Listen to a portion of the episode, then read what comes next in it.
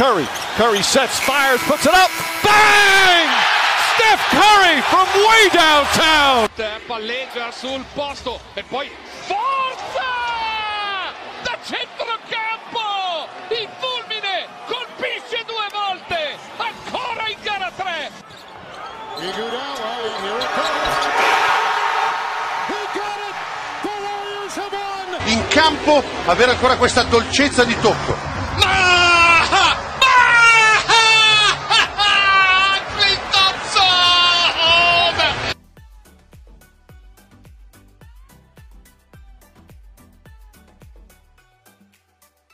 Curry. Curry sets, fires, puts it up. Bang! Steph Curry from way downtown. Palleggia sul posto e poi forza! Da centrocampo! Il fulmine colpisce due volte! Ancora in gara 3!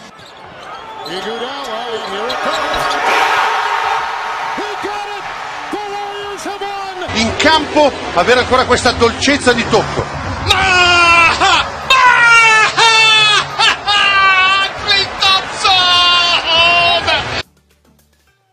Ciao a tutti ragazzi e ben ritrovati su Talking Warriors, il eh, video podcast eh, italiano sui Golden State Warriors a cura dei ragazzi di The Italian Bay. Io sono Iglie, oggi formazione allargata perché l'occasione è speciale. Abbiamo la fortuna di avere un, eh, diciamo un amico ormai dalla pagina, eh, un graditissimo ospite. Prima eh, però eh, le cose meno importanti, quindi i miei compagni di viaggio. Saluto Michele che di solito mi fa compagnia. Ciao Miki. Ciao Ili, un saluto a tutti ragazzi. E oggi con noi c'è anche Valerio eh, a farci compagnia in, questa, in questo episodio. Ciao Vale. Ciao, ciao ragazzi. E poi ultimo, ma perché eh, eh, l'ospite è importante, è il buon Riccardo Pratesi. Ciao Riccardo, ben ritrovato. Ciao, giornata guarda piena, ho scritto due pezzi per Gazzetta su Westbrook e, e l'assenza di Kawhi Leonard. Stanotte c'avevo l'NFL, è stata insomma le ultime 24 ore belle, belle piene, ma di NBA prontissimo a parlare di Warriors. Benissimo, eh sì, perché è un periodo che tra, tra NBA, NFL e anche i mondiali, visto quello che di solito tratti su Gazzetta e nella tua carriera, diciamo che sei bello preso, dai, è un periodo pieno di Sì, cose sì, da dire. Le mani piene, non mi annoio, diciamo così. Poi il libro, la promozione del libro, i social, insomma, diciamo che sotto le feste ho, ho, ho il mio da fare, ecco, ci siamo quasi, le decorazioni sono già partite. Non bastano le 24 ore, ci vorrebbero le giornate da 30 almeno. Allora, eh, prima di andare a- alle cose importanti, al succo del- dell'episodio, io ricordo a tutti quelli che ci stanno seguendo di seguirci su tutti i social, ovviamente, di iscriversi su Facebook, Instagram, su YouTube, dove trovate tutti gli episodi del podcast, oltre alle varie live, oltre ai video, ad esempio quelli degli highlights di cui si occupa Luca, che settimanalmente cerchiamo di far uscire nel meglio possibile e di seguire il podcast anche in versione audio, lo trovate ovviamente su tutte le piattaforme di streaming e quindi seguiteci, aiutateci anche a crescere come community, iscrivetevi a Telegram perché lì commentiamo le partite anche in modo un po' meno formale, quindi ci divertiamo un po', ci lasciamo anche un po' più andare a, a commenti che magari sono poco pubblicabili in live o in questi episodi dei podcast, quindi seguiteci anche lì. E senza perdere altro tempo, io di- direi di partire. E Rick, partiamo eh, doveroso, non perché sei ospite, non perché dobbiamo fare marketing per forza, però ci fa piacere, io ce l'ho già e lo presento qua perché hai scritto un altro libro dopo 30 su 30 di cui avevamo già parlato in una, vecchio- in una vecchia puntata in cui tu eri ospite. È uscito NBA Confidential, il tuo nuovo e ultimo libro. Dici di cosa, ti- di cosa tratta per chi non lo conosce ancora e poi ti facciamo due domandine su, un po' più sul, sul- sui dettagli.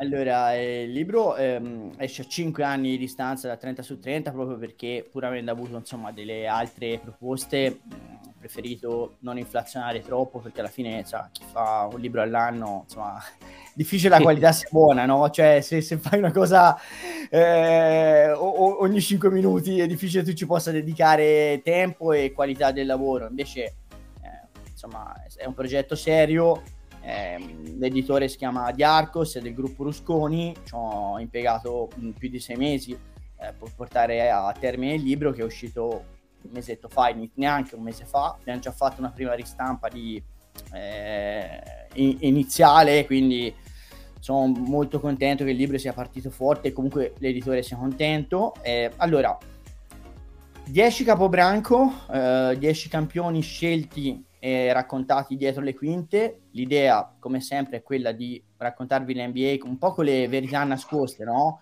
Eh, cioè senza, eh, come al solito, la narrazione zucchero filato che eh, c'è negli Stati Uniti e poi di rimbalzo arriva qua, in cui sono tutti bravi, tutti belli, tutti meravigliosi e, e l'NBA è un, è un mondo di zucchero filato.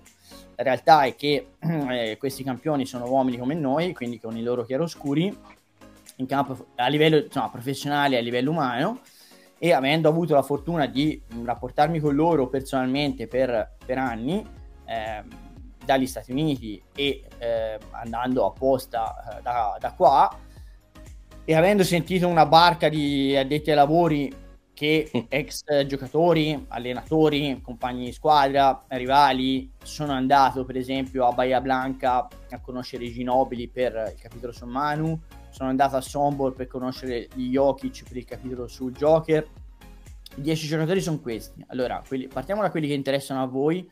Eh, che eh, vabbè, è giusto, noblesse oblige, e quindi Steph Curry, che tra l'altro è il primo capitolo, ehm, e Kevin Durant, perché li ho seguiti uh, due anni, in particolare un anno, insomma, proprio da beat writer, quindi da cronista al seguito della California, posto in tribuna stampa all'epoca a, Oakland, diciamo, alla Oracle Arena, e insomma gli racconto, li sviscero a 360 gradi senza, insomma, senza rimetto un po' la cronaca al centro del villaggio informazione per quelli come, che parlano bene, nel senso che cioè, l'idea è veramente di non dare io giudizi, ma raccontarvi tutto, tutto, tutto, ma tutto, anche le cose più scomode e poi lasciare a voi eh, formarvi una, un'opinione personale che tanto non è che si vince una bambolina, cioè non c'è un giusto o uno sbagliato, eh, si tratta solo di eh, il dovere mio è, è, farvi sapere più cose possibili, cose che non sapete, episodi che non sono neanche mai usciti, proprio da insider, e, e poi ognuno la vedrà come crede meglio.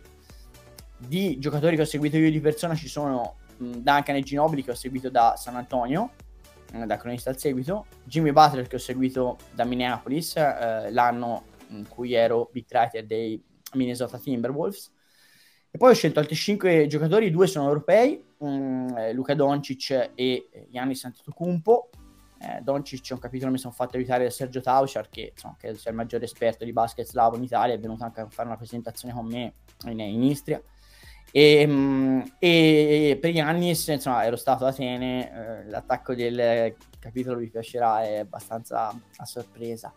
E, um, e poi ci sono eh, insomma, un po' di mostri sacri che, che credo fosse, fosse giusto, eh, doveroso anche se vogliamo raccontare. Cioè, non puoi non parlare di LeBron James. Eh, sono stato, insomma, l'ho seguito per tre finals. Sono stato ad Akron, St. Vincent St. Mary's, alla sua high school. E insomma, quello è un capitolo abbastanza esplosivo perché insomma, sono felice che il mio editore mi abbia permesso di dire le cose come stanno e raccontare le cose senza filtri.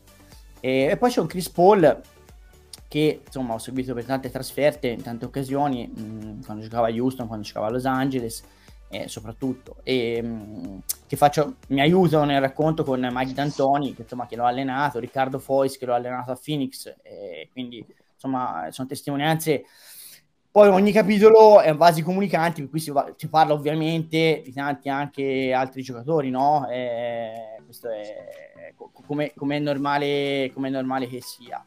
E, ci sono, c'è un capitolo dedicato ai media, che è un capitolo che forse insomma, quello che mi sento più mio, perché insomma vi racconto un po' come nasce la notizia partendo da, sai, dalla, eh, d- dalla, dalla, sala mensa media, che, che no, no, dalla pausa che, caffè. Vedete, prima della partita si va tutti a mangiare con 10 dollari, in alcuni posti ancora gratis, eh, se sei accreditato, ti... e lì nascono insomma le alleanze, le rivalità e soprattutto si capisce a parte la differenza tra i cronisti insomma, nazionali, bitwriter americani, i corrispondenti cinesi, inviati europei, um, vi racconto proprio come nasce la notizia, come verrà raccontata, nel bene e spesso anche nel male. È un capitolo molto franco, molto onesto. Onestamente, anche abbastanza coraggioso perché mh, tante cose insomma mh, non credo che facciano tantissimo piacere a tutti eh, però è giusto di servizio raccontarle bene poi c'è un capitolo mh, gli altri tre capitoli perché sono 15 capitoli ma in realtà oltre ai 10 per il capobranco eh, uno è un'introduzione quindi sono 14 reali eh, due sono dedicati, uno è capobranco del passato, quindi riparto, sai, perché è più vecchietto come me, riparto da Michael Jordan, insomma, dalla pubblicità della Gatorade del Be Like Mike, che per la mia generazione ha rappresentato qualcosa di unico.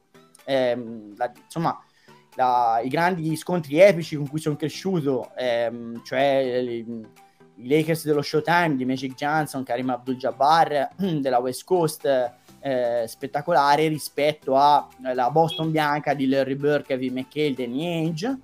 Eh, si parla di Carmelo e John Stockton contro insomma, gli eroi sfortunati, se vogliamo, no? quelli senza gloria, senza anello sicuramente. Eh, e poi Shaq O'Neal fino ad arrivare a Kobe Bryant, che ho intervistato anche in italiano, ho avuto occasione eh, di farlo ed è un ricordo indelebile e poi nuovi capobranco, quelli che potrebbero essere gli uomini di franchigia del futuro, insomma Jason Tatum, i Jamorant, i Zion Williamson, i Tarisa Lee Burton, eh, questi proprio per magari interessare anche i ragazzi più giovani che hanno meno insomma, memoria storica o cultura sportiva a tutto tondo, ma sono interessati a, all'oggi senza andare troppo indietro.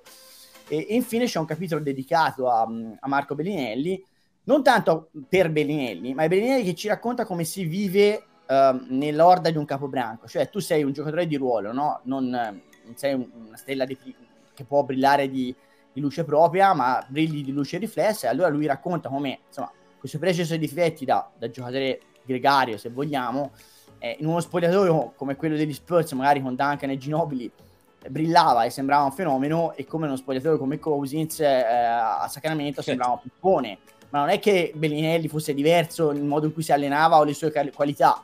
Semplicemente che in NBA, proprio per come funziona, è così importante azzeccare l'uomo franchigia, quello che io chiamo capobranco, che non è solo il miglior talento, ma è il giocatore che dà proprio il, come dire, eh, la, la, la, la, fisionomia a tutta la franchigia che poi a cascata funziona o non funziona e prende spesso le sembianze insomma, del, suo, del suo capobranco voi, insomma, siete tifosi di Golden State Warriors, Steph Curry chiaramente l'immagine eh, della, della, dinastia dei Golden State Warriors, senza di lui tutto questo non sarebbe stato possibile. capite quanto sia importante anche fuori dal campo, nei rapporti con la comunità in California, nei rapporti col coaching staff, per gestire uno spogliatoio che spesso è stato turbolento, eh, per gestire eh, i rapporti con i media, eh, per gestire mh, tutte le controversie eh, che, che, che, si vanno a creare oltre il campo. Eh. A volte diciamo, il tifoso medio non capisce, cioè si limita, come dire, questo, questo giocatore è forte, guarda in campo come forte. Beh, il capobranco, l'uomo franchigia è molto, molto di più. Eh. Sì, tra l'altro hai parlato di, della versione di capobranco anche a livello tecnico, perché hai parlato di Bellinelli, credo che Bellinelli ricordi ancora il con, con eh, con una lacrimuccia al periodo in cui giocava con Chris Paul, no? visto che lei anche eh, è uno dei, tuoi, dei, protagonisti del libro, perché eh, sicuramente avere di fianco un playmaker di quel tipo e anche magari una personalità di quel tipo ti migliora a tutti i livelli e non solo da quello, te- quello tecnico ma anche fuori dal campo.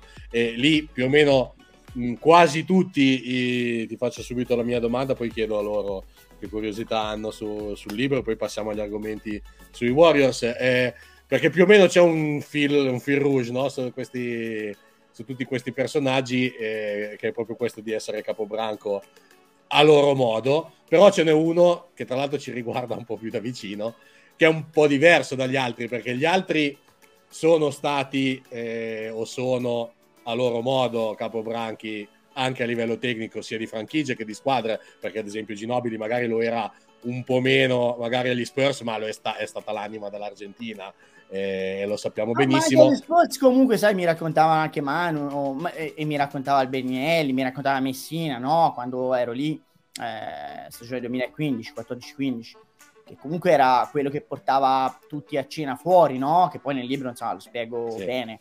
Eh, magari Duncan era chiaramente no, il, il riferimento. Però essendo molto schivo come personaggio, i due si completavano in modo ecce- eccezionale, no? Perché comunque il temperamento latino di Manu ne faceva il trascinatore anche vocale, emotivo, l'altro era il trascinatore con l'esempio e con il carisma, no? E quindi erano integrati perfettamente. Insomma. Però tanto lo so dove vuoi andare a, a parare. Perché, perché poi, eh, eh, voglio dire, non si va certo a parlare di Yoki, ci si va a parlare di Kevin Durant. E, Esatto.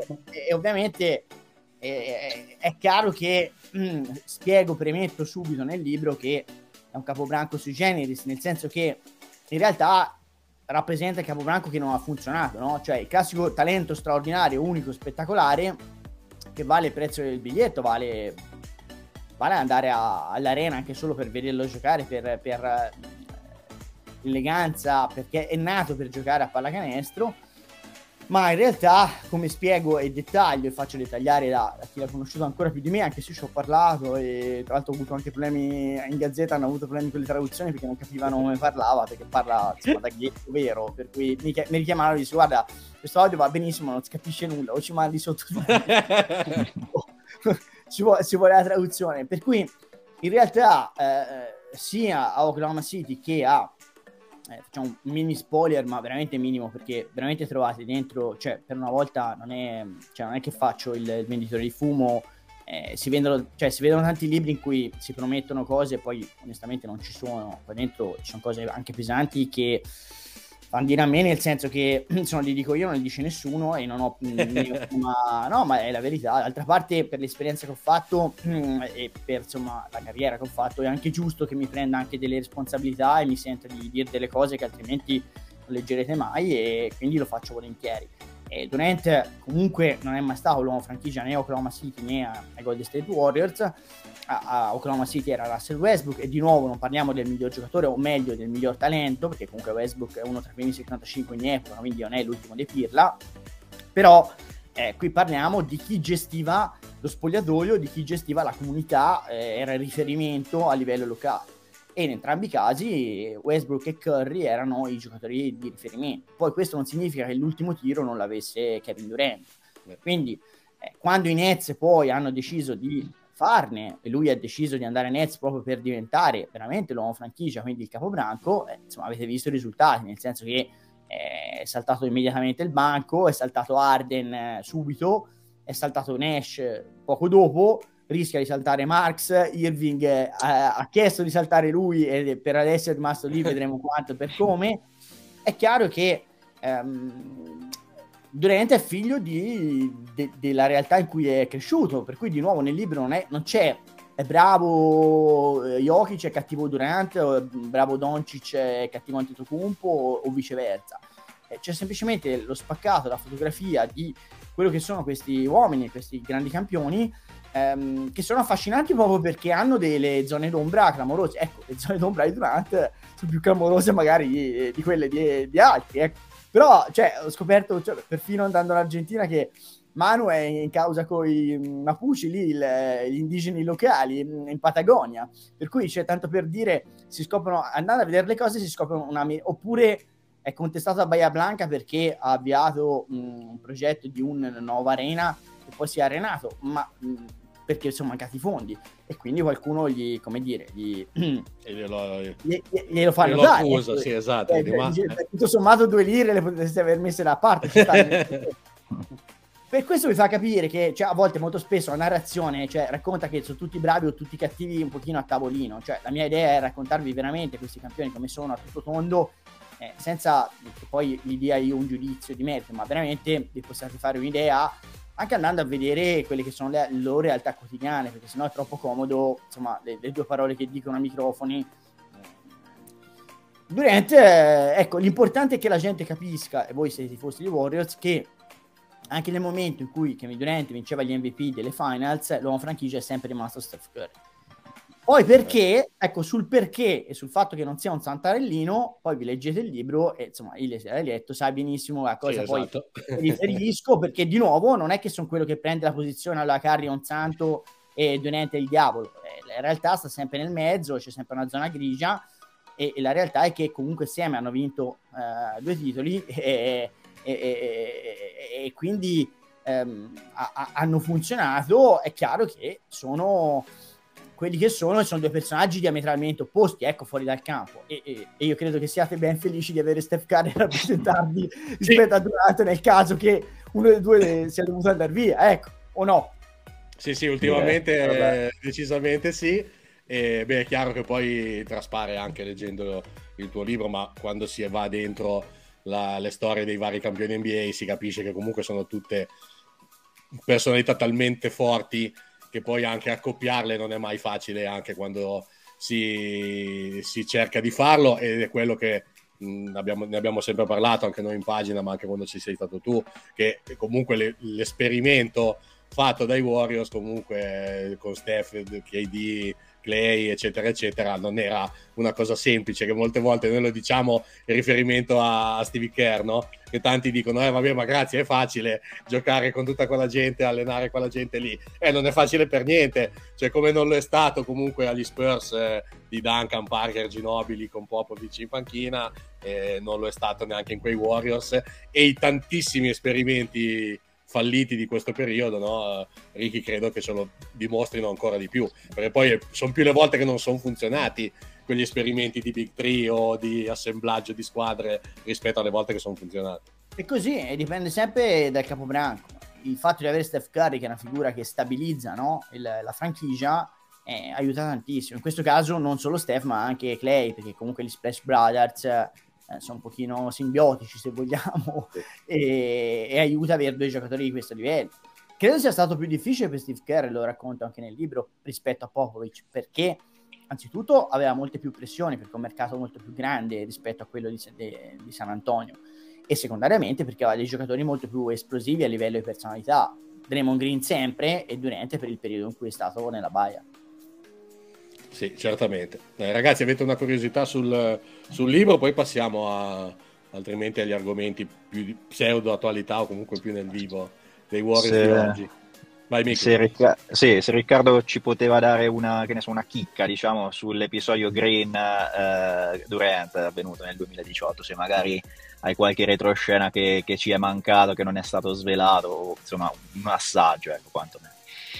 Ma è, è, è, uscito abbastanza se qualcuno ha letto anche il libro di Strauss, che è il miglior libro in lingua inglese sui, sui Warriors, su, sull'epopea recente dei, dei Warriors. Eh, cioè, erano separati in casa, ma cioè, non, vi de- non, vi deve stupire, nel senso che comunque durante questo qua, e, e, lo stesso Green è questo qua, ce l'avete visto quest'anno insomma, nella, insomma, nell'episodio di Pool, ma insomma quante volte anche in passato tante cose non erano uscite o quando sono uscite semplicemente sono state mimetizzate diciamo dai successi dei Golden State Warriors. Ehm, cioè a me rimane sempre impressa la, le frasi rimangono impresse le frasi alle finals eh, a Cleveland di mh, mm, Sean Livingston vostro insomma, storico eroe di franchigia e David West che aveva giocato solo quell'anno insomma quell'anno per, per voi che erano a fine carriera e dissero perfino a noi giornalisti, nella concitazione del successo si fecero scappare un po' di eh, sassonini dalle scarpe, ma tanto erano a fine corsa, insomma, gli fregava il giusto, dicendo che, cioè, dando enormi meriti a, Ste- a Steph Curry e a eh, Steve Kerr per aver tenuto in, eh, in, piedi uno spogliatoio che si era spaccato. Eh, proprio perché, per, ribadendo l'importanza di, di, di, di avere un... Eh, un giocatore del livello di Curry, cioè tra, da, da, da una vita tra i migliori in NBA, eh, che è capace anche di fare magari un passo indietro a livello di io e di ego eh, per il bene della squadra e anche per il bene suo, perché alla fine se vinci, eh, alla fine l'immagine che, che, dai di te è un'immagine migliore, ma quanti riescono a capirlo un concetto del genere? Sembra facile detto così in serata, a, a, a, una chiacchierata, voglio dire, eh, su un podcast, ma la realtà è che questi ragazzi hanno una personalità così forte, un ego così smodato che preferiscono spesso insomma avere l'ultima parola a prescindere da quello che poi dal prezzo c'è da pagare per avere quest'ultima parola. Di conseguenza ehm, Curry che eh, rimane insomma il, il, il, grande vecchio a livello di eh, potere dietro le quinte della, della franchigia, ma che in campo eh, dà la precedenza a Kevin Durant, quell'anno è stato fondamentale perché bastava una, un niente e il banco era pronto, era pronto a saltare. Eh, insomma, le, le, robe che racconto su Durant sono robe che fanno, fanno, quasi impressione, ma ripeto, ma non impressione per dire quanto è quel lupo cattivo.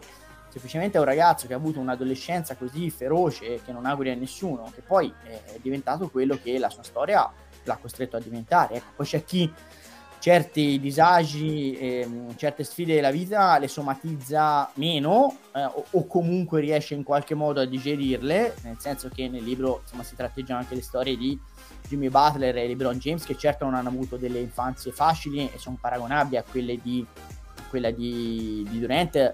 Butler probabilmente peggiore perché la mamma la cacciava di casa e sì. quindi non aveva neanche un tetto dove dormire però eh, hanno, hanno, saputo, però e quello eh, dipende anche da, dal livello di intelligenza della persona, cioè non è che sono tutti Einstein, è chiaro che se è una persona normale e ti capitano certe cose, tendi a far fatica a superarle, ecco, se invece hai la fortuna di, di avere un, un, come dire, un, gruppo di supporto come è stato per, per Butler e la personalità clamorosa di un LeBron James diventa più facile se sei Durant quel concetto di, tu chiedevi, cioè quello che voglio far capire a chi lo leggerà è che cioè, Durant si, sent- si sente accerchiato, cioè non si fida di nessuno. E, e allora questa cosa qua in uno spogliatoio, uh, se vi può sembrare da poco, in realtà è una cosa che nel medio termine ti distrugge, perché il fatto che tu non possa contarci perché lui è continuamente eh, come dire, sulla difensiva e non si fida di te, e tu non ti puoi fidare di lui, perché è uno che ha tradito, voglio dire, con The State Warriors in modo fragoroso,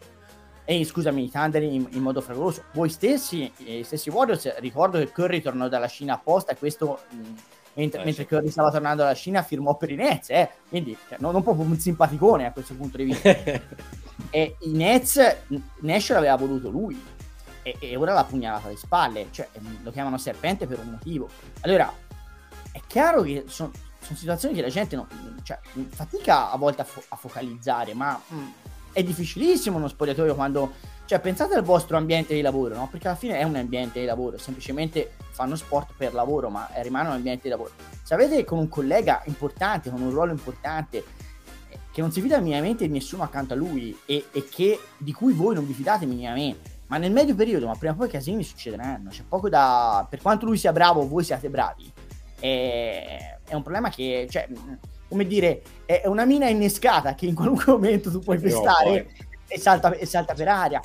E, e, e, allora è sempre più importante avere, in questo caso, il capobranco che comunque all'ultima parola dice mm, dà magari qualcosa quando c'è da dare, perché eh, in questo caso Durante meritava, come dire, un'apertura di credito perché poi portava così tanto a livello di talento sul parquet che comunque beneficiava, ne beneficiavano tutti, dall'altra però mette dei paletti e, perché poi alla fine comanda lui. E poi insomma Curry capirete che però Durante ha fatto un gran comodo e poi insomma però ve lo leggete. Eh sì, no, no, no, chiaro, no, non vogliamo spoilerare più del dovuto ma mettere la curiosità. Eh, ti tengo su questo discorso perché tanto ci saremo arrivati ma lo anticipo così siamo, ne abbiamo già accennato. Quindi eh, immagino che tu non sia rimasto stupito da, dall'episodio Green Jordan Poole di quest'estate minimamente e, e, e, cosa ti chiedo da, visto anche l'esperienza visto quello che ci hai appena detto su, su Durant su Steph eccetera eh, ti aspetti perché anche tra di noi c'è qualcuno che è più pessimista, qualcuno che è più ottimista sulla risoluzione della situazione, ma eh, tu cosa ti aspetti? Che invece riescano a, a continuare a lavorare proprio perché l'ambiente è di un certo tipo, il capobanco di un certo tipo, o questa è una situazione diversa anche solo per il fatto che sono uscite le immagini o cose no. del genere? No, non è diverso, l'unica cosa diversa è che sono uscite le immagini, quello magari non mi aspettavo, ma il resto non mi ha stupito minimamente. Tra l'altro Pull non è nemmeno un stinco di santo manco lui, eh. no, c'è un eh, bel caratterino, sì. Eh, esatto, per cui... No, ma Green è questo, è sempre stato questo, cioè, ve lo, ve lo ricordate bene, cioè, vi è costato un titolo, cioè, magari va sì. portato dei titoli sicuramente, perché 4 è sicuramente stato funzionale, magari alle ultime finals meno che in passato, ma in assoluto certo è stato funzionale e, e determinante, però insomma la famosa pedata dove fa più male a, a LeBron che era costata la, la sospensione durante le finals del 2016 poi è costato un titolo. È uno che su Snapchat ha pubblicato la foto delle, suoi tre punti, ecco, uno che ha picchiato nel campus di, di Lansing, quello di Michigan State, un giocatore di football, cioè tanto così per gradire. Cioè, è questo. Ehm, ci vuole per gestirlo, non è facile, ma siccome ci sono riusciti sempre, cioè non vedo quale sia il problema. L- l'unica vera eh, cosa diversa è il fatto che non è stato rinnovato e secondo me non sarà rinnovato. E allora io credo che non ci siano problemi per arrivare a fine stagione, credo che però a fine stagione lui se ne vada. Questo sì, nel senso lui è, sapete meglio di me, è una player option, però io credo che avendo i Golden State Warriors preferito investire su mm, Andrew Wiggins e Jordan Poole, rinnovando gli altri due giocatori in scadenza di contratto, io credo che abbiano fatto una scelta precisa, cioè hanno deciso di investire sui giovani e di lasciare andare Green a fine stagione. Io credo che essendo lui con l'agenzia Clutch, quindi praticamente il suo agente è LeBron, lo troverete ne... argomentato in maniera un pochino più sostanziosa che le chiacchiere da bar. Eh, credo che finirà Lakers, eh, se dovessi dire la mia. Io vi ricordo che avevo detto che Wiggins arrivava ai Warriors, eh, quindi adesso vi dico che secondo me Green va, va ai Lakers. Però io non credo che da qui a fine stagione a, aiuto sono separati in casa, ma questo è così, eh. cioè, hanno imparato a gestirlo nel bene o nel male.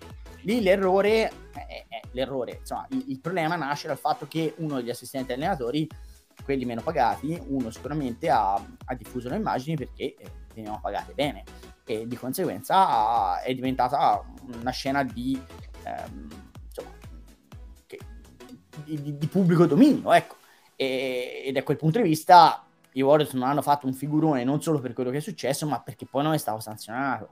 Perché alla fine della fiera, proprio per gestire certi equilibri, far risaltare la, la notte della consegna agli anelli, diventava evidentemente, secondo la loro valutazione, più controproducente che, che, che, che funzionale. Ecco, perché poi insomma, uno che se le lega il dito quelle cose lì e, e quindi rischiavi veramente di averlo con, con il broncio. Invece, avendo rifatto quello sconto, io credo che fino a fine stagione comunque è un paraculo, eh? cioè, quindi è uno che, voglio dire, mm, è il primo che vuole vincere e avere la possibilità di vincere. Io credo che i Warriors comunque siano attrezzati al di là del record, poi ne parliamo.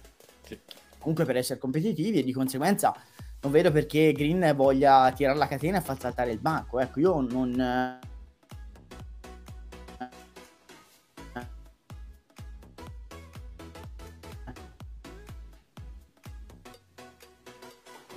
salto, non so se sono io, siete voi. No, no, no. Da questo punto di vista okay. sono abbastanza... Eccomi qua, ero forse un po' saltato, non so. Sì, non ti preoccupare, poi... ok. No, eh, no siamo arrivati... No, non so se... No, eh, si era bloccato un po' il computer, sì, era Il discorso di far saltare il banco, ma... Sì, no, no, io credo che l'unica cosa, ecco, possa essere solo a fine stagione, che possa essere magari arrivato il momento dei saluti e a quel punto andrà capito eventualmente su chi puntare, cioè su chi punteranno i Warriors o se veramente, mh, mm, insomma, credono di avere la soluzione in casa, che possa essere Kuminga o che possa essere una soluzione anche di giocare in modo diverso, no? Da quello che è stato la struttura tradizionale eh, di questi Glory Days eh, della dinastia Dubs. Sì, tra l'altro si vede anche dal comportamento in campo, perché comunque Draymond Green al di là dell'inizio, poi adesso sta giocando anche il basket che conosciamo, che lui può giocare, quindi non sembra proprio aver abbandonato come qualcuno pensava anzitempo la, la baracca, quindi vediamo poi cosa dirà il resto della stagione.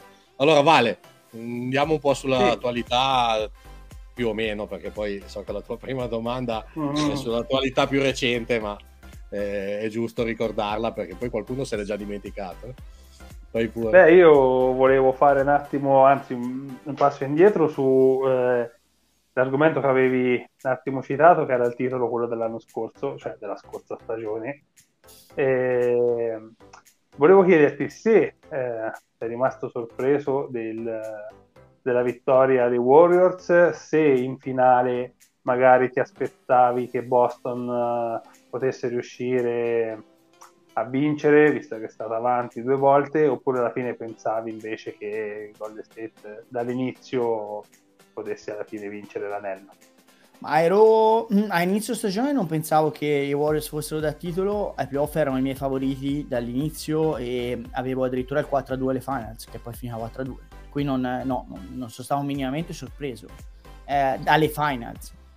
All'inizio a inizio stagione, onestamente, cioè, sarei un bugiardo se vi dicessi che pensavo che i Warriors fossero già, insomma, dopo un anno ancora hanno avuto peggiori record, che fossero minimamente una squadra capace di ribaltare il turning tables, come dicono in America, i tavoli da, dall'oggi al domani, no, perché non è che ho la sfera di cristallo, ma credo che fosse la squadra più forte l'anno scorso, cioè, mh, la realtà è, è, che era più lunga, la squadra con, con una rotazione importante, è una squadra con una eh, leadership di veterani importante, una squadra che c'era passata, cioè Boston comunque Tatum e Brown, eh, lo stesso Smart non c'erano mai arrivati, nemmeno Orford che pure è un veterano erano mai arrivati a giocarsi le finals queste robe comunque fanno la differenza, eh? cioè avere giocatori che quelle pressioni le hanno, le hanno già sviscerate, lo stesso allenatore, cioè un allenatore esordiente rispetto a un allenatore che insomma di finance ne ha giocate tante da giocatore, da, da allenatore, eh, quello fa, fa, tutta la differenza del mondo. Io credo il grande, mm, insomma, poi nel libro ne parlo molto, cioè le finals dell'anno scorso hanno consacrato Stefan anche in America rispetto al resto del mondo. E mm, quello che ci può interessare, visto poi che è stato rinnovato, è, è che Wiggins sia diventato, secondo me, un giocatore di grande affidabilità. Non era scontato, cioè comunque che fosse un terzo violino estremamente affidabile come, come è diventato, eh, non era scontato perché comunque, insomma, io l'ho seguito a Minneapolis, eh, ero convinto. Eh, quanto, scusami, quanto ti sorprende, visto che l'hai, sorpre- l'hai, seguito così tanto, vederlo così? Perché a noi, al di là delle battute, anche sui eh, in live che non ce l'aspettavamo la trade, magari ci siamo rimasti anche un po' così quando era arrivato, ma però un salto caratteriale e, e così importante non era scontatissimo, no? perché adesso sembra ci sono dei momenti in cui sembra quasi affidabile come un Kevin Durant in certe situazioni, cioè non, proprio, non era proprio scontatissimo che arrivasse così. Ti ha sorpreso? Solo un po' in parte, non tantissimo, nel senso che ero convintissimo, e questo mi ricordo se ne parlò prima che la trade si... cioè quando vi dicevo che facevate un furto se lo scambiavate con Russell, che è un cane randagio.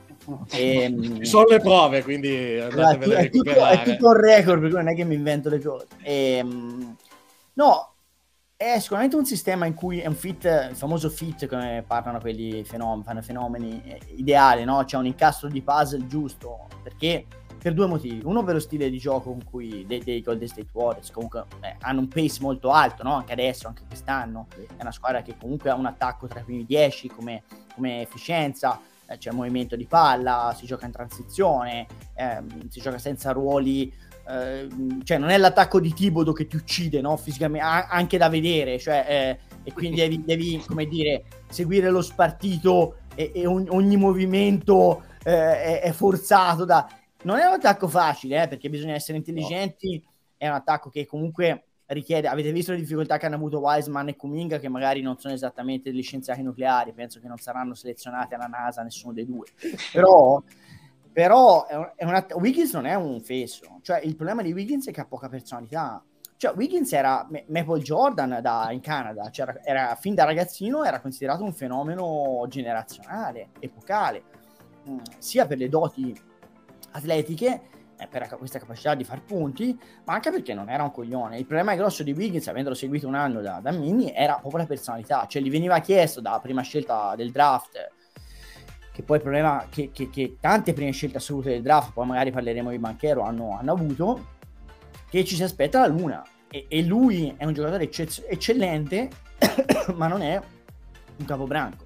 E di conseguenza, se ti aspetti che trascini i compagni, aspetti e speri perché non è, non è quel tipo di, di, personaggio. Cioè, per dire, no? per riassumere eh, in maniera per far capire più semplicemente, se non sembra di parlare di, di, di, massimi sistemi. Cioè, a inizio stagione l'anno scorso sembrava non dovesse giocare perché non era vaccinato, no? Eh, al di là de, de, della sua, di, di quello che uno possa pensare. Poi è lui che ha detto io, avrei voluto avere la personalità per, come dire, per imporre la mia idea, ma alla fine mi hanno convinto a fare l'esatto contrario. Cioè, Wiggins è questo qua. Cioè, è uno che Mm, non, non, ha il carisma e la personalità per influenzare gli altri, ma viene influenzato dagli altri. Allora, in un sistema che, che, che, che funziona, con Steph Curry capobranco, con una dinastia che ha vinto già tanto nel, nel passato. È un giocatore che secondo me è eccellente perché no, no, no, crea pochissimi problemi. È un bravissimo ragazzo che non dà effetti, buona famiglia, non ha effetti collaterali, non crea casini fuori dal campo. È uno che lavora a sodo, cioè non è Butler, ma non è nemmeno Towns, cioè comunque è uno che il suo lo fa. Ed è un giocatore che, che ha saputo, ecco, quello che ha saputo diventare e dove è migliorato tanto, secondo me, negli anni a Warriors è la difesa. Perché comunque a, a Minneapolis non era quel tipo di difensore, ha sempre avuto quel potenziale difensivo ma magari non l'aveva mai, proprio perché gli veniva chiesto di, di prendere l'ultimo tiro e, e, non è giocatore da ultimo tiro, o perlomeno lo può prendere ma se raddoppiano gli altri, eh, non, non, se gli chiedi a lui di andare uno contro il mondo e vincere lui la partita, perché non, è, non ha quel tipo di personalità. Quindi io credo cioè, che, che sia, sia, un giocatore perfetto per, per la squadra di, degli Splash Brothers. Ecco. Mm, io credo che lui sia cresciuto ma credo che in un altro contesto sarebbe stato un flop. E invece lì è un giocatore che ha, che ha... perché poi in NBA se è un fenomeno paranormale, se no dipende appunto tantissimo dalla situazione in cui ti vai a trovare. Perfetto. Eh, direi che abbiamo anche messo due, due paroline gentili su Carl Anthony Towns.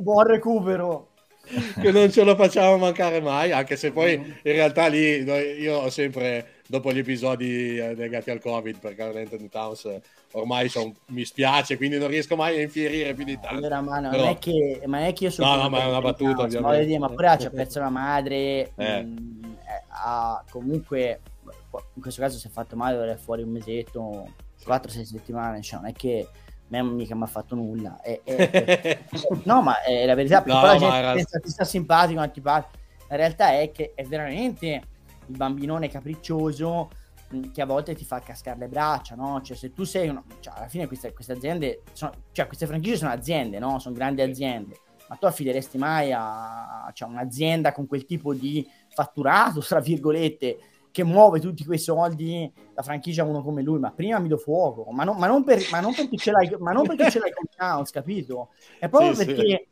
cioè, è, è, un personaggio che, che, che, ha paura della sua ombra, cioè, è, è, è, molto, è il bambino del vorrei ma non posso, ma questo, ripeto, ma non è, cioè, non, voglio dire, è la fotografia di quello che è, a me cosa me ne frega, cioè, nel senso, io non è che, cioè, non ho un interesse a dire bene o male, non, non, non, non mi ca- è purtroppo quello che è, la, la, la speranza è che tutte queste vicissitudini, purtroppo, cioè, che la vita le ha... Eh sì l'ha, costretto a fronteggiare, magari ne, ne, come dire, lo, lo, maturino, no? ma almeno, almeno, si trova un aspetto positivo di, di, di, di situazioni drammatiche, no?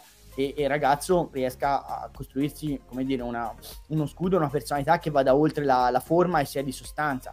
Però eh, poi alla fine, cioè, si fanno tanti, cioè, è inutile fare discorsi buonisti che ci vogliamo tanto bene, cioè, dobbiamo dire le cose come stanno. Tu sei una franchigia, investi soldi e non investi su di lui, c'è poco da fare, cioè, se no ci raccontiamo che sono tutti bravi e belli e si torna al discorso per cui ho scritto NBA Confidential perché voglio raccontare la verità e non le favole a bambini, eh. ma anche per rispetto di chi legge, perché sennò vi si, si tratta come degli ottusi e credo che sia sbagliato. eh, poi siete tutti contenti, ma è, è, è falso le leggete, cioè, è, il discorso è questo, è meglio raccontarmi una storia eh, meno bella ma vera che raccontarmi una storia meravigliosa ma che è tutto falso, perlomeno per come lavoro io, ecco. Cioè. Ed è quello che anche a noi piace sentire e piace fare anche nel nostro piccolo, perché poi non ci si nasconde mai quando ci sono le cose da dire. Ma eh, anche lì poi non andiamo avanti perché se no rischiamo di dire che Minneapolis per mettersi una pezza ha preso Gobert esatto. per metterlo vicino, quindi se no non finiamo più, credo, su questo discorso qui. eh, Miki, torniamo alla nostra attualità, dai. sì, direi di tornare al 22-23. Eh, diciamo, Riccardo, ti volevo chiedere riagganciandomi no, anche al discorso titolo dell'anno scorso, quando sembrava poco, poco probabile inizialmente, no? Viste le vicissitudini Warriors, con le acquisizioni in particolare di Gary Payton e Otto Porter che si sono rivelati decisivi ai fini, eh, soprattutto il primo ai fini del, del trionfo. Eh, ti chiedo come hai visto il, i movimenti Warriors di questa pre-season, quindi eh, di Vincenzo, già Michael Green e essenzialmente affidarsi ai, ai giovani insomma, de, della seconda timeline, quindi in particolare Kuminga e Moody, poi magari parleremo meglio di Wiseman che è un capitolo un po' a parte. Ok, allora um, credo che Peyton sia stata un'enorme perdita, al di là del fatto che poi si è infortunato e quindi finora non ha giocato a Portland, però cioè, è un giocatore che difensivamente dava tantissimo e che alle finals ha fatto tutta la differenza del mondo. Vincenzo è un giocatore profondamente diverso, cioè un giocatore che in attacco è più, um, più skilled, come dicono in America, cioè più completo, più, eh, anche probabilmente migliori letture di gioco. Eh, ed è anche un buon atleta, tutto sommato anche se non è l'atleta che è Gary Payton Jr., perché comunque non sarà il padre, ma è un atleta non indifferente, ragazzo, eh, non, non, è per niente male. Non a caso difende con movimenti, cioè gli spostamenti laterali erano eccezionali perché parliamo di un grande atleta. Quella è stata la grande perdita, d'altra parte se ehm, era lui o Lunei eh, per un discorso di eh, luxury tax da pagare, è chiaro che come facevi come facevi male, perché avete visto quanto si sta dimostrando importante anche Lunei, che, che magari è un giocatore sottovalutato, di cui non parla mai nessuno, ma è perfettamente funzionale al progetto Spurs, e eh, sì, al progetto Davis, proprio perché, eh, proprio perché è un giocatore intelligente, un giocatore che sa stare al posto suo, non fa, se- non fa mai la cosa oltre le sue capacità, ma è eh, strumentale ai successi di squadra, chiede pochissimo la palla, è un giocatore, è chiaro che se diventava difficile proprio economicamente, finanziariamente, rinnovarli entrambi come facevi e come sbagliavi. Io, a me Green non piace per niente, cioè Michael Green. L'ho conosciuto personalmente, l'ho intervistato quando giocava addirittura negli Austin Toros, che sono all'epoca era la squadra di G League dei San Antonio Spurs.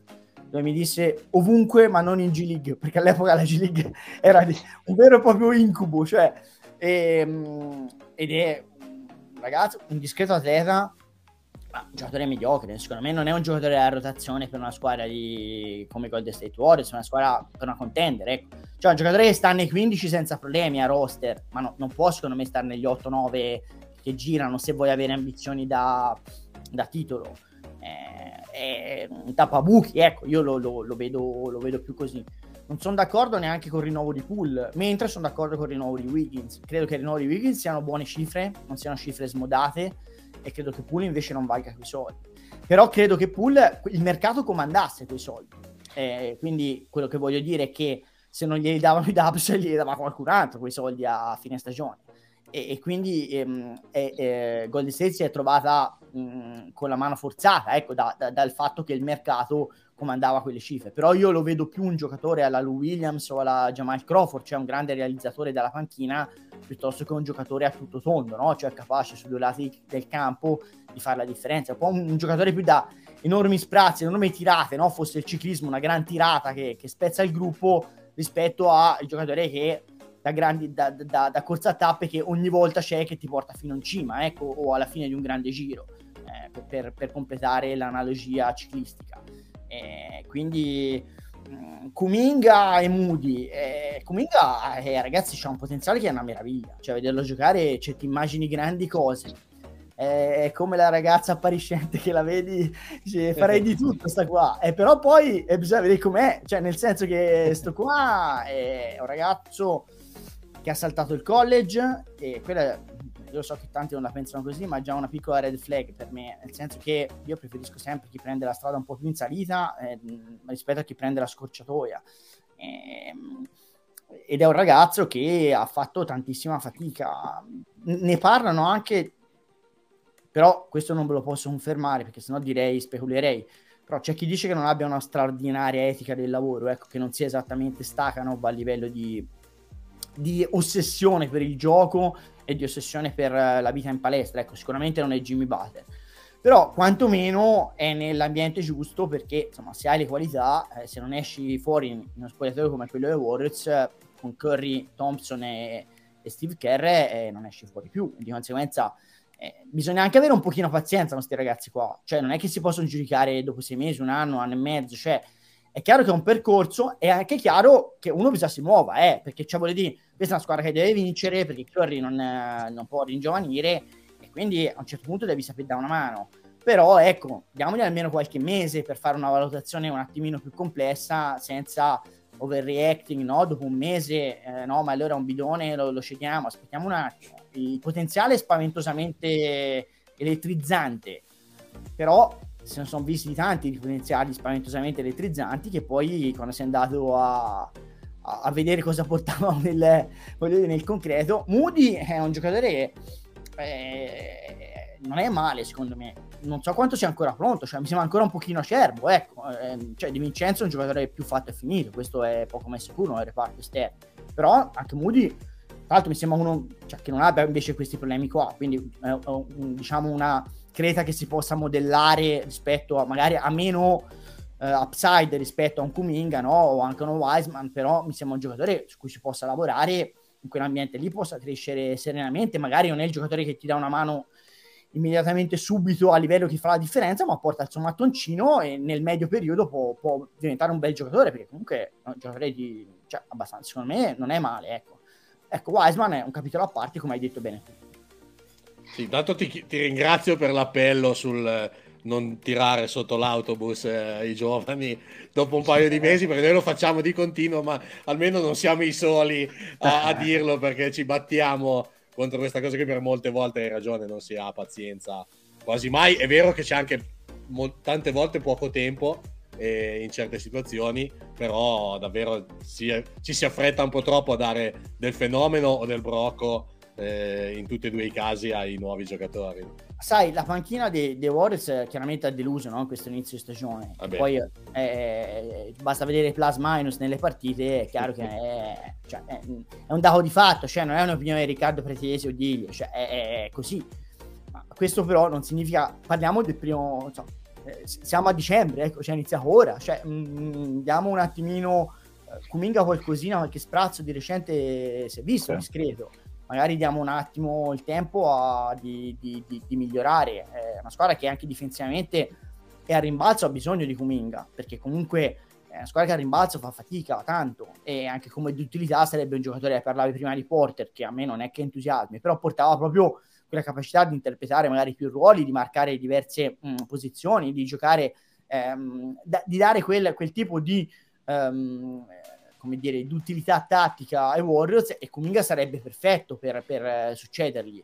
Però bisogna che abbia la maturità per stare in campo, ecco, che non significa di nuovo avere tanto talento, perché da quel punto di vista eh, ragazzo eh, ne, ha, ne, ha, tantissimo, però c'è di più, cioè non è solo quello lì, stare in campo significa tante cose, stare col focus, con la testa sulla partita, quando le cose vanno bene, quando le cose vanno male, famosi dog days eh, della NBA sono questi qua di, di, inverno, arriveranno ancora peggio gennaio, febbraio, quando partite contano il giusto, però devi andare lì perché si pagava milioni per star lì e devi giocare bene e perché comunque quelle vittorie fanno comodo per avere poi um, un buono spogliatoio, um, un vantaggio in campo a playoff eh, e non è per un ragazzo più difficile da sono cose sono concetti più difficili da digerire no? perché poi questi ragazzini qua hanno detto tutti bravi fino a ieri improvvisamente gli dicono che sono dei bidoni e questi ragazzini che fino a ieri tutti gli leccavano le terga perché ci vedevano il tesoro futuro, si sono sempre, fatti, si sono sempre sentiti dire sì da tutti e quindi gli è sembrato scontato che andasse bene sempre tutto, perché tanto erano fenomeni.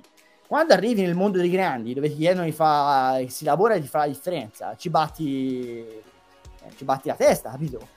E allora c'è chi risponde bene e c'è chi risponde male. Bisogna dargli il tempo di rispondere, perché comunque eh, non è che nessuno nasce imparato, e magari nessuno, questi qua non sono neanche dei geni, e quindi gli va da un attimino il tempo di batterci la testa e di capire che la prossima volta no, no, non va fatto lo stesso errore. Ma mh, mm, eh, ripeto, l'ambiente è quello giusto, se non, se non saranno all'altezza, il primo sarà Kerr a farlo presente, ma non credo sia ancora il momento dei bilanci. Ecco, mi sembrerebbe precipitoso, ecco, intempestivo, diciamo così. Sì, eh, noi siamo perfettamente d'accordo e ci battiamo su questo da tempo, quindi rin- rinnovo il ringraziamento per, la, per orare questa causa. Allora abbiamo tempo ancora per un paio di cose, però poi dobbiamo lasciare andare Riccardo, se no lo terremo qua delle ore perché è sempre un piacere, si discute Guarda, sempre. Sono 52 minuti, arriviamo a un'ora, 8 minuti e la chiudiamo. Esatto, e... Vale, hai ancora una domanda, poi andiamo sul, allora, su io... Una domanda al volo, visto che l'hai citato anche tu, Riccardo, volevo chiederti la tua opinione su Wiseman. Seconda scelta al draft, eh, problemi purtroppo fisici, è stato fermo tutta la scorsa stagione. In questo inizio ha fatto vedere mh, alcune cose buone, poi adesso è stato mandato un attimo in G League. Tu pensi possa mh, fare quel definitivo salto, possa esplodere, possa far comodo in, nel sistema Warriors oppure invece no? Non lo conosco personalmente e il problema di, di Wiseman era il problema di quel draft, cioè le prime tre scelte erano tre talenti clamorosi, cioè mh, Edwards dei, dei, dei Timberwolves, ehm, la Melo Ball dei Charlotte Hornets e James Wiseman che, che avete preso voi. Sono tre giocatori che a livello di potenziale sono dei mostri, ma sono giocatori, cioè, come li chiamo io, mansarde disabitate, una peggio un'altra. E allora, e allora il problema grosso è che dei tre lui è il lungo, che è quello, i lunghi sapete meglio di me, non è che ve lo devo dire, ci mettono un pochino di più a maturare eh, rispetto agli esterni che avendo la palla in mano diciamo, sono più abituati a doversi sbrigare le cose ne, ne, nel tempo. E eh, si è trovato in un sistema non facilissimo perché Warriors se sono giocatori intelligenti guardate Bogut cioè mh, mm, lo stesso Luney eh, è chiaro che ma se sei un giocatore completamente da costruire, sei un grandissimo atleta, ma devi ancora imparare a giocare a basket, non è esattamente facilissimo eh, da affrontare. E quindi uh, sta avendo le difficoltà. L'infortunio non ha aiutato. Ragazzo ha pochissima maturità. Infatti, a Memphis ha piantato Baracca e Burettini. Ha appena avuto un problema a livello di college, parlo, eh, naturalmente, a Memphis University. E quindi di nuovo è un ragazzo che, si cioè, che non pensava, pensava che fosse tutto scontato e non è, non è così aspettiamo un attimo a abbandonarlo perché ha delle doti fisiche spaventose, specialmente una lega in cui insomma grandissimi, ovviamente c'è di Jokic e Davis, sono tre fenomeni, no? Ma se togli questi tre, poi alla fine a livello di lunghi ci sono tanti buoni giocatori, ma non è che ci siano, mentre le guardie, se te ne cito tre, poi ce ne sono altri 30 che sono buone buone, no? Eh, gli esterni. E quindi aspettiamo un attimo, prima di buttare via, si, bat- si butta via il bambino con l'acqua sporca, aspettiamo un attimino. Certo, preoccupante venga mandato in G League perché il livello della G League è, è terrificante, non si difende tra l'altro e soprattutto eh, cioè, non è una matricola sto qua. Io credo che sia un campanello allarme, sicuramente, anche perché però probabilmente ha bisogno di giocare. Cioè, se, se, tu devi imparare a giocare, devi giocare, perché se non giochi è un pochino difficile imparare a giocare. Un conto è la teoria, no? E un conto poi è la pratica.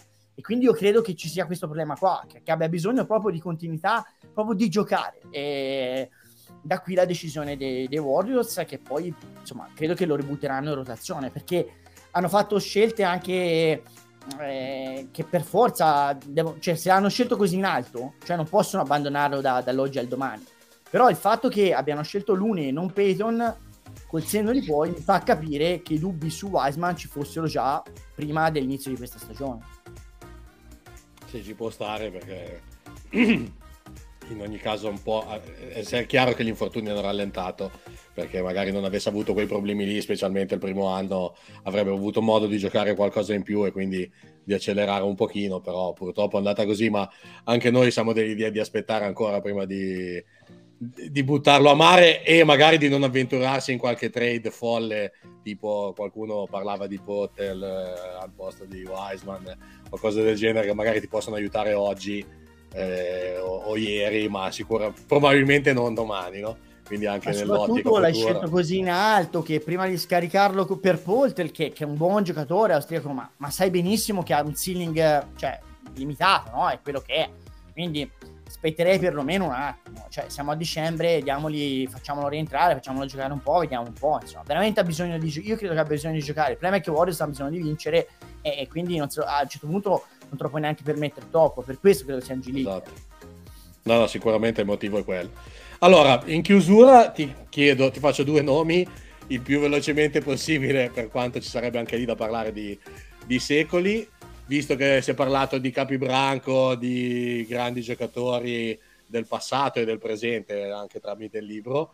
E, allora, uno è legato a noi, nel senso come italiani, che l'hai citato prima tu, che è quello di Paolo Banchero. Eh, ti chiedo cosa ne pensi di lui, come lo vedi, cosa pensi possa essere, se sarà anche a livello nazionale per la nostra nazionale mh, maggiore. E, e l'altro nome che ti faccio, perché ormai da quasi noia e non è neanche ancora arrivato, eh, è quello di Wembayama. Se anche tu eh, vedi l'arrivo del Messia in questo nuovo giocatore o ci vedi dei, dei possibili problemi o eh, di cosa se ne parla, magari anche non dal punto di vista tecnico, perché poi un, quello, quello lì lo possiamo vedere per quasi tutti, no? Ma magari se ci sono già voci su come possa essere come persona o come tipo di giocatore. Allora, partiamo da banchero. Ma io ehm, ero meno mm, entusiasta di altri fin dai tempi di Luke che ho seguito in maniera certosina perché tifo per, per i Blue Devils a livello NCAA, per cui si sa.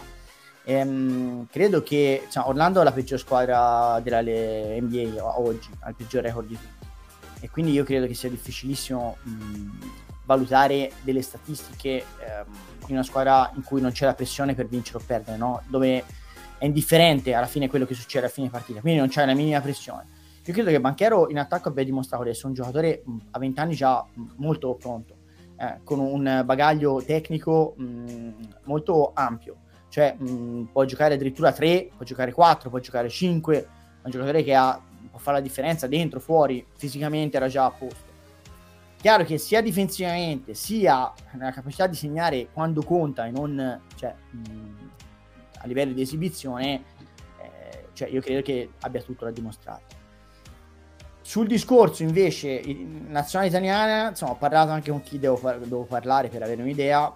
Le cose vanno abbastanza bene, cioè, insomma, non ha cambiato idea. Quello che voglio fare presente è che un ragazzino, se anche la cambiasse all'ultimo momento, cerchiamo di non metterlo in croce. Cioè, io che, non, che sono più detrattore di molti altri di lui come atleta, eh, vorrei che, cioè, voglio invitarvi a, contestualizzare le cose. Parliamo di un ragazzino che non è mai stato in Italia, non parla italiano, ha tutto il diritto, se, cioè se decidesse, anche se non lo condividete, di, di giocare per Team USA, cioè, cercate di capire che non è un quarantenne e che non è nato in Italia o cresciuto in Italia, quindi ha tutto il diritto di fare un pochino quello che vorrà lui, anche perché se lo fa, se, se sceglie di giocare per l'Italia, è una mera scelta di marketing, non romantica, quindi cercate di capire che qui non c'è il giusto o lo sbagliato, cioè lui farà un pochino quello che gli pare e non è deve far così, non deve fare niente eh, proprio perché se lo fa e perché il suo sponsor, la Nike, ha più interesse che giochi per l'Italia, per il mercato internazionale e non per quello eh, nazionale. Quindi capite quanto è romantica come scelta, cioè è tutto qui. Quindi non è, cioè, eh, mi, mi, dà fastidio solo chi dice deve fare questo, deve fare quell'altro. Farà quello che farà a 20 anni eh, e non è tenuto a tener conto né di quello che dice Riccardo Pratesi né chiunque altro sui social media. Farà quello che vorrà e credo che sia corretto eh, permettergli di farlo o fare quel che vuole. Credo che si vada nella direzione che auspichiamo tutti. Bisogna vedere una volta che arriverà a noi spogliatoio, perché poi non è facilissimo, cioè arriva con una mentalità diversa eventualmente, mm, come viene accolto, cosa ci si aspetta, perché se vi aspettate LeBron James, eh, magari uno rimane deluso, alla prime tre partite che canna la gente dice ma questo gli interessa solo l'NBA, anche lì se viene, mi raccomando, cioè open mind, ragazzo di 20 anni che non ha dimostrato ancora nulla a livello NBA, nel senso che hanno il peggior record della Lega. Eh, è un talento clamoroso per gli standard italiani. Andiamoci piano, cioè non trattiamolo come un uomo e un giocatore fatto e finito perché ancora non lo è. Sarebbe ingeneroso eh, chiedergli la luna, e eh, questo è nel caso. Wembayama. Allora, a me piace tantissimo Ball Ball, che in questi giorni, se Dio vuole, è tornato esatto. finalmente protagonista. Tra l'altro, proprio Banchero ne ha parlato, no? Di eh, questa eh, cosa. Ma è vera questa cosa, io sono d'accordo eh. con Paolo su questa cosa qua. Cioè, io adoravo Ball Ball a Oregon ed era un Bayama prima di Bayama. Il problema è che sarà anche un problema di Bayama e ci auguriamo, cioè, in maniera minore, è che sono così magri e che così alti e così magri, con quel gioco così totale bellissimo da vedere, che rischiano di farsi male perché la fisicalità del, dell'NBA è clamorosa rispetto a tutto il resto, soprattutto l'atletismo e soprattutto il fatto che giochi di continuo, capito? Cioè, gioco... Però io credo che Wembayama, rispetto a tanti talenti eh, americani, comunque giocando eh, a livello internazionale con, contro squadre vere, contro squadre di professionisti veri, con età anche differenti, e, e cioè tutti più grandi di lui. Eh, comunque a, arrivi a livello proprio di maturazione tecnica e caratteriale con un po' di anticorpi, ecco, rispetto a tanti prospetti americani che magari, insomma, hanno giocato in G League contro nessuno in partite di esibizione e ci si attende la luna e, e a volte è anche ingeneroso perché non sono in grado di, di produrre e, ed è sbagliato e chi, chi, chi valuti non ha considerato questo aspetto. Io credo che lui possa dare veramente un impatto importante subito, ecco però l'incognita fisica, l'incognita significativa perché eh, so come funziona in America, rischiano di mettere in palestra e riempirlo di muscoli che rischi di far peggio che meglio, e, oppure rischia che si rompe. Avete visto quello che è successo a um, Chet Holgren, eh, la, la, seconda scelta assoluta dell'ultimo draft di Oklahoma City, che si è rotto prima ancora di giocare, altro giocatore estremamente magro, estremamente intrigante, che però con le gambine si è spappolato subito perché comunque era, eh, non era fisicamente pronto. Quindi andiamoci piano e ricordiamo soprattutto a chi sbrodola sul tanking 14% di probabilità nella migliore delle ipotesi di prendere la scelta di vincere la lotteria e prendere la scelta numero 1. Per cui non la facciamo lunga col tanking per piacere, perché 84% significa, 14% significa 86% che non lo prendi. Questo è la migliore delle ipotesi, cioè il peggior record. Cioè, quindi pensate agli altri, che possono essere prime, le ultime tre, diciamo. Per cui, cioè, mh, mm, capisco che venga l'acquolina in bocca, che il talento sembri epocale, magari è epocale, perché effettivamente è bellissimo da vedere e, e ripeto, gioca contro avversari di livello, quindi questo è un grosso vantaggio. Però ecco, 14%, mettetelo bene in testa, lo prende una sola e non è detto che sia quella che arriva ultima o penultima o terzultima, eh, per cui eh, ognuno cerchi serenamente di fare, se ti fa la sua squadra, la sua stagione, poi se arriviamo in Miami è un di più, ma, ma, se, cioè, ma, non, ma, che non diventi una malattia per dire dobbiamo perderle tutte, perché se le perdete tutte le avete perse tutte e poi non prendete il francese. Esatto, e oltretutto magari si perde l'occasione di sviluppare certi giocatori che magari in, in certe franchigie che sono adesso ultime ci sono degli ottimi talenti, magari si perde tempo a, a non farli giocare o a, a non farli giocare in contesti competitivi per poi magari trovarsi con la pagliuzza corta, perché come dicevi giustamente tu, solo uno poi è quello che arriva con la prima scelta, gli altri staranno a guardare, quindi anche giusto quello. Eh, allora ragazzi, siamo arrivati alla fine perché siamo andati anche oltre il tempo che, di cui avevamo parlato, però eh, come al solito quando si parla con, con Riccardo si andrebbe avanti per, per giorni, ma il tempo è tiranno. Io ringrazio prima di tutto i miei due compagni di viaggio soliti, quindi grazie Vale. Grazie Riccardo, ciao ragazzi. Grazie Miki. Grazie a te, un saluto a tutti ragazzi. E ricordo di nuovo, eh, facendolo di nuovo vedere, spero si veda bene dalla, dalla webcam, eh, NBA Confidential che trovate in eh, tutti gli store online, ovviamente in versione anche ebook, se non ricordo male, sì, oltre che nei negozi fisici, quindi dappertutto, visto che tra l'altro anche è quasi Natale approfittatene perché è sempre bello parlare di basket e comprare dei libri perché è una cosa che si fa poco negli ultimi tempi e ringrazio ovviamente l'autore che è Riccardo Pratesi, sempre un piacere averti con noi ospite. Allora, grazie a voi dell'invito, buona, buona NBA e buona, buona, stagione. Se leggete il libro, se lo comprate, eh, scrivetemi uh, su Twitter rprat75 mi dite cosa ne pensate, cosa vi è piaciuto, cosa vi è piaciuto di meno, il capitolo preferito, tutto quello che se ne parla e si parla ovviamente anche di NBA, perché non è che siamo qua a fare solo la marchetta sul libro, il libro merita, ma poi sono qua per parlare di basket quando volete e come volete. A presto! Grazie a tutti ragazzi, noi ci vediamo al prossimo episodio. Ciao a tutti!